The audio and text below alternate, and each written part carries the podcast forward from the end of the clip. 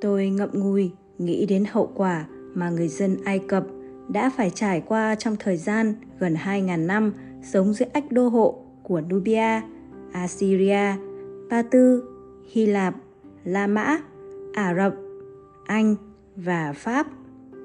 Một nền văn minh huy hoàng như thế mà hoàn toàn bị tiêu diệt, chỉ còn lại những kim tự tháp và một số đền đài, lăng tẩm, đổ nát như để nhắc nhở cho người dân về một quá khứ đã qua.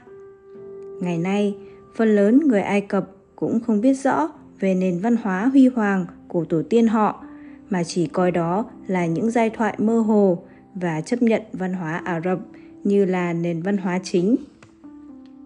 Ông Chris thong thả nói tiếp. Đối với những chính thể, các triều đại, ngay cả các công ty lớn cũng đều chịu ảnh hưởng của luật chu kỳ. Tất cả đều trải qua giai đoạn thành lập, phát triển, suy thoái và tiêu vong. Nhìn vào lịch sử, ông có thể thấy những triều đại vua chúa trên thế giới. Ngày xưa có triều đại kéo dài hàng trăm năm, có triều đại chỉ tồn tại vài chục năm, tùy theo sự lãnh đạo và hành động của người cầm quyền nước đó. Ngay cả các chính thể hay các công ty lớn cũng thế. Có chính thể hay công ty còn tồn tại được vài chục năm. Có chính thể và công ty vừa thành lập ít lâu rồi suy sụp.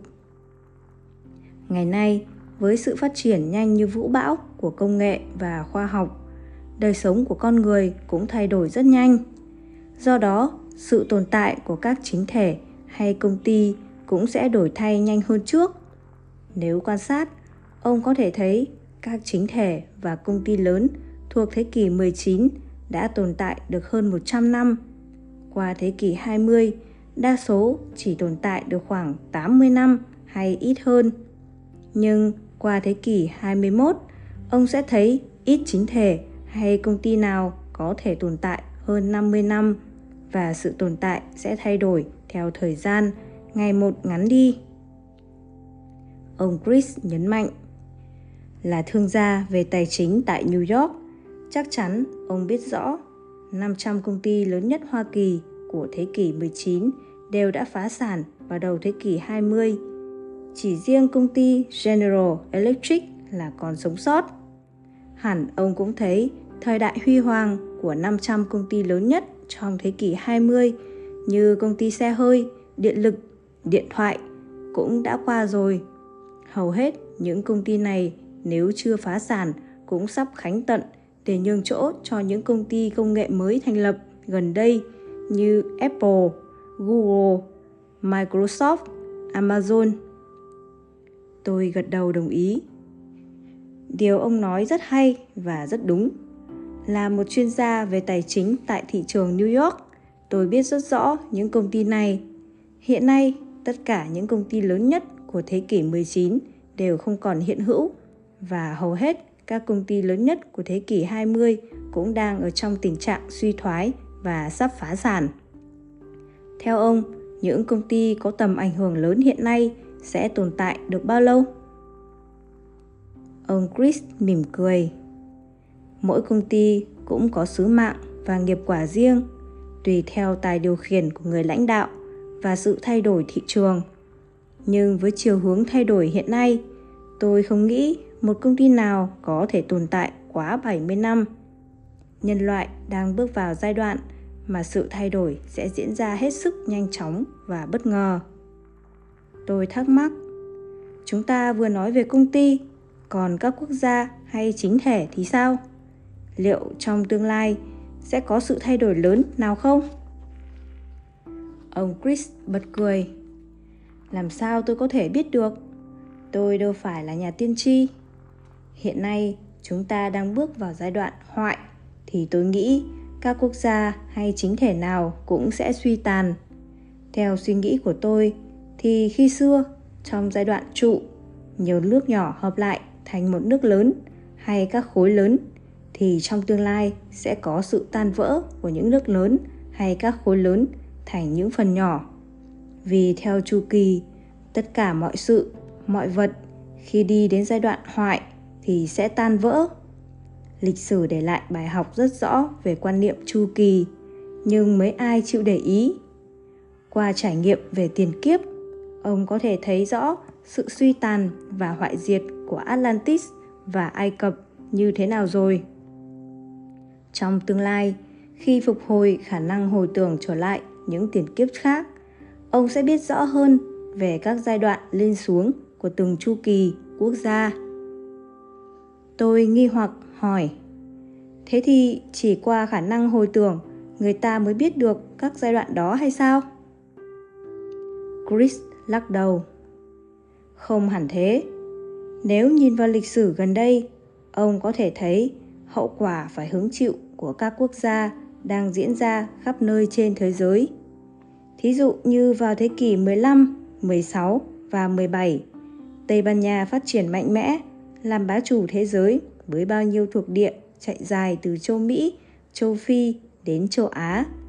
Họ đã đi khắp nơi để chinh phục, để chiếm đoạt tài nguyên, tàn sát biết bao nhiêu dân lành vô tội. Các chiến thuyền của họ đi đến đâu thì gieo rắc nỗi kinh hoàng và dịch bệnh đến đó. Hầu hết những người da đỏ ở châu Mỹ, khoảng 2 phần 3 dân số đều chết vì những dịch bệnh do người Tây Ban Nha mang vào. Nhờ thế nên Tây Ban Nha mới chinh phục được châu Mỹ một cách dễ dàng. Họ thẳng tay tiêu diệt các nền văn minh cổ, thay đổi phong tục tập quán, ngôn ngữ, tôn giáo và đặt một nền móng cai trị hết sức tàn bạo cho những thuộc địa của họ. Thế mà nay, nhiều sách lịch sử vẫn còn ca ngợi tinh thần khai phá, chinh phục và đồng hóa những dân tộc man dợ, thiếu văn minh của Tây Ban Nha. Đã đến lúc chúng ta gần nhìn lại những gì người Tây Ban Nha đã làm trong những thế kỷ trước và tự hỏi nhân loại đã học được gì ở điều gì. Vào thế kỷ 18 và 19, Tây Ban Nha bị suy thoái vì tranh chấp trong triều đình giữa vua chúa và giới quý tộc. Sự tiêu pha hoang phí của triều đình cùng việc áp đặt thuế má lên dân chúng đã gây tổn hại cho nền kinh tế nước này. Nhân cơ hội, các thuộc địa nổi lên chống lại các đạo luật thuế quá cao. Các nước Anh, Pháp xoay qua tấn công Tây Ban Nha để giành quyền lợi. Các chiến thuyền xâm lăng và khai phá thuộc địa của xứ này đã bị hải quân Anh bắn tan nát khắp nơi. Người dân xứ này đã phải trải trả giá cho những cuộc chiến trên biển cũng như trên đất liền so với số thương vong rất cao. Cuối cùng, Tây Ban Nha thua trận, phải đầu hàng và chuyển giao hầu hết tài sản cướp bóc khi trước trong ngân khố cho nước Pháp để bồi thường chiến tranh, nhường lại hầu hết thuộc địa cho Anh và Pháp. Ngày nay, Tây Ban Nha chỉ là một nước yếu kém so với các nước châu Âu khác. Ông có thể đặt câu hỏi hiện nay nước này đang ở giai đoạn nào, người dân xứ này đã và đang trả nghiệp quả như thế nào và tương lai quốc gia này sẽ ra sao. Tương tự như thế, ông có thể quan sát lịch sử của các quốc gia khác như Anh, Pháp, Đức, Ý trong thế kỷ 18, 19 và 20. Nước nào cũng phát triển huy hoàng với tài nguyên chiếm đoạt được từ các thuộc địa về làm giàu cho nền kinh tế của họ. Dân chúng của họ hưởng thụ sự sung sướng qua chính sách xâm chiếm thuộc địa, bành trướng thế lực khắp thế giới. Nhưng chuyện gì đã xảy ra trong hai trận thế chiến vừa qua? Người dân của họ đã phải chịu đựng những gì? Hiện nay, tình hình những quốc gia này ra sao?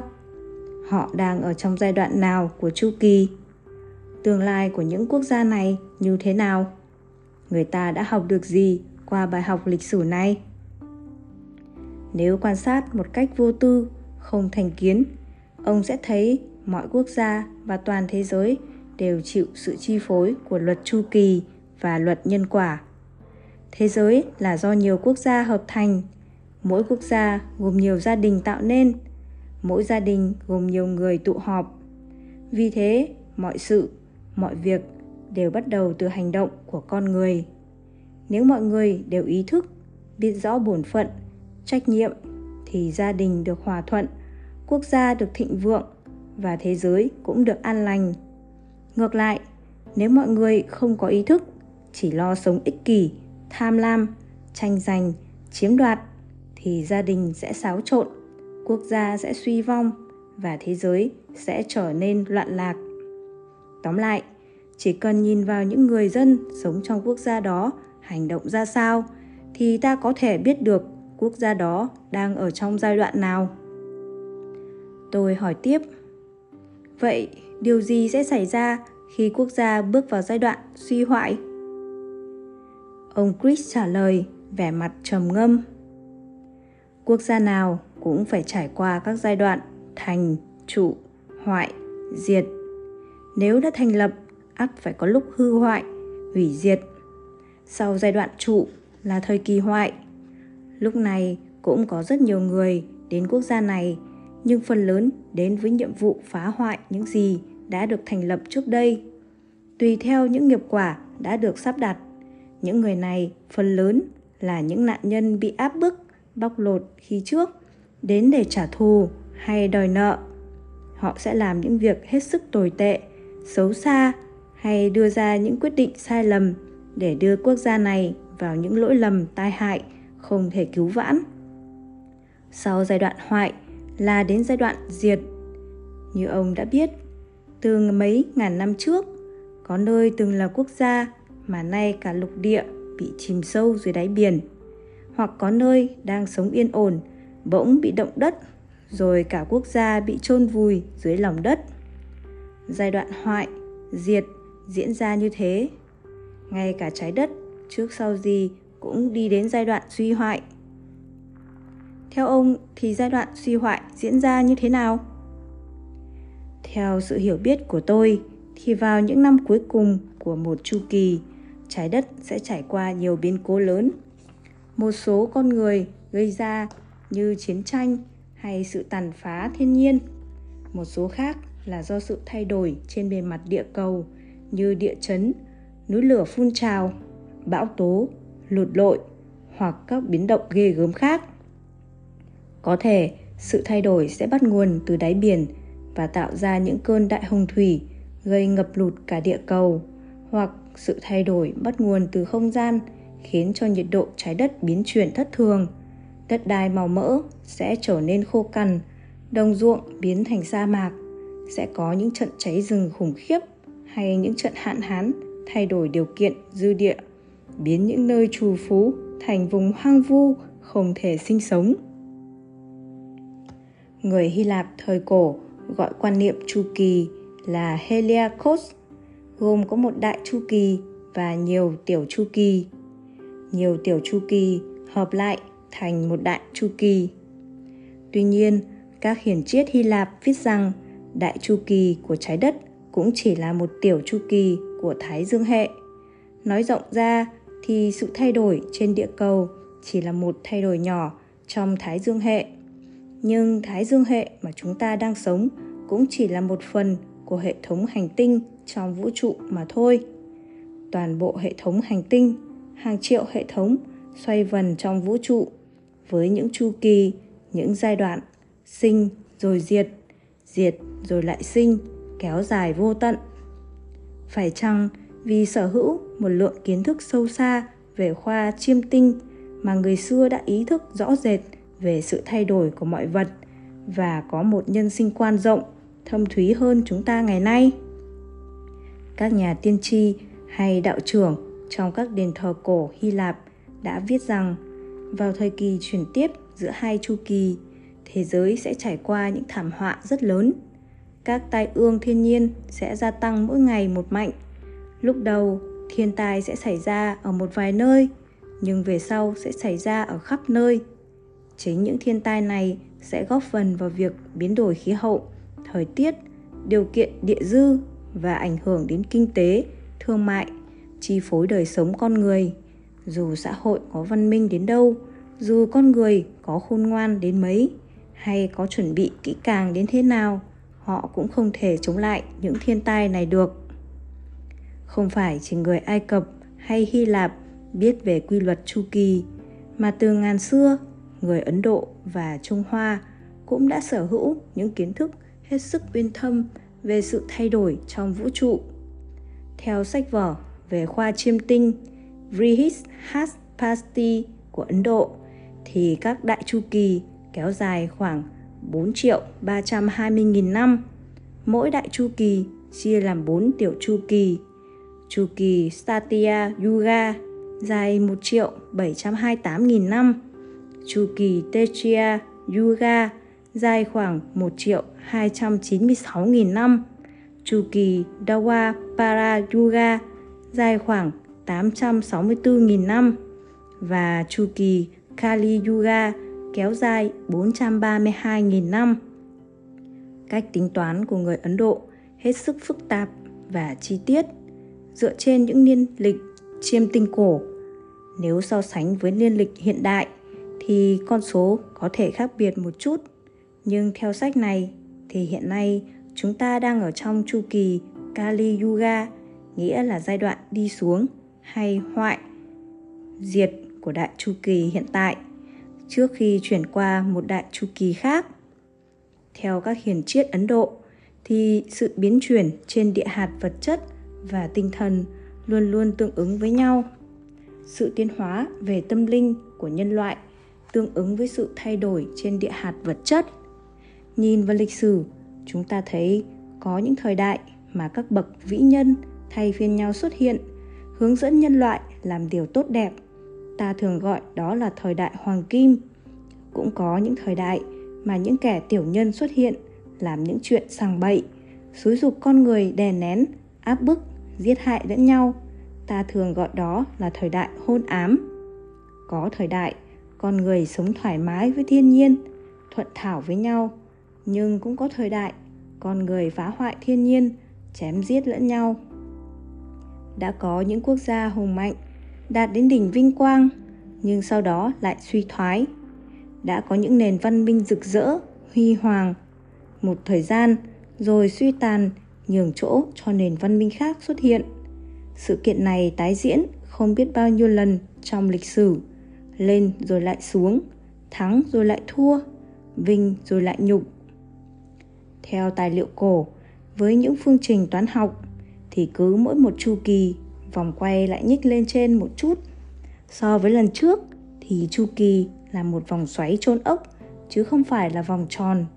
Điều này có nghĩa là nhờ sự học hỏi những bài học cần thiết để rút kinh nghiệm mà nhân loại tiến bộ hơn xưa. Do đó, họ sẽ đi từ những chu kỳ thấp lên chu kỳ cao hơn để tiếp tục học hỏi chứ không phải quay trở lại khởi điểm. Mỗi chu kỳ đều có những bài học những kiến thức mà mọi người đều phải học để có thể bước vào một chu kỳ sau với những bài học và kiến thức khác tuy nhiên, trên bình diện thấp, người ta vẫn thấy có những sự kiện xảy ra trong quá khứ, được lặp lại vì nhân loại chưa học được bài học đó. Bài học lịch sử tái diễn là một bi kịch lớn của con người vì không chịu học là những bài học từ trước, nên họ phạm đúng những lỗi lầm của tiền nhân. Tuy nhiên, không một bài học nào có thể dạy con người hiệu quả hơn là sự đau khổ khi sung sướng thì không mấy ai biết nghĩ, nhưng khi gặp hoàn cảnh khổ đau, họ mới nghĩ đến nguyên nhân tại sao. Khi mạnh khỏe, mấy ai quan tâm giữ gìn sức khỏe. Chỉ khi mắc bệnh thì họ mới hiểu ra. Tất cả mọi sự, mọi việc, mọi hậu quả đều do chính họ gây ra, chứ không phải do ai khác. Họ có thể trách trời, trách đất và trách tất cả mọi người nhưng trách móc không thể làm cho họ vơi đi những nỗi khổ. Chỉ có hiểu biết nguyên nhân thì họ mới học được rằng không có việc gì mà không để lại hậu quả. Do đó, trước khi hành động, con người phải biết nghĩ đến hậu quả của việc mình làm.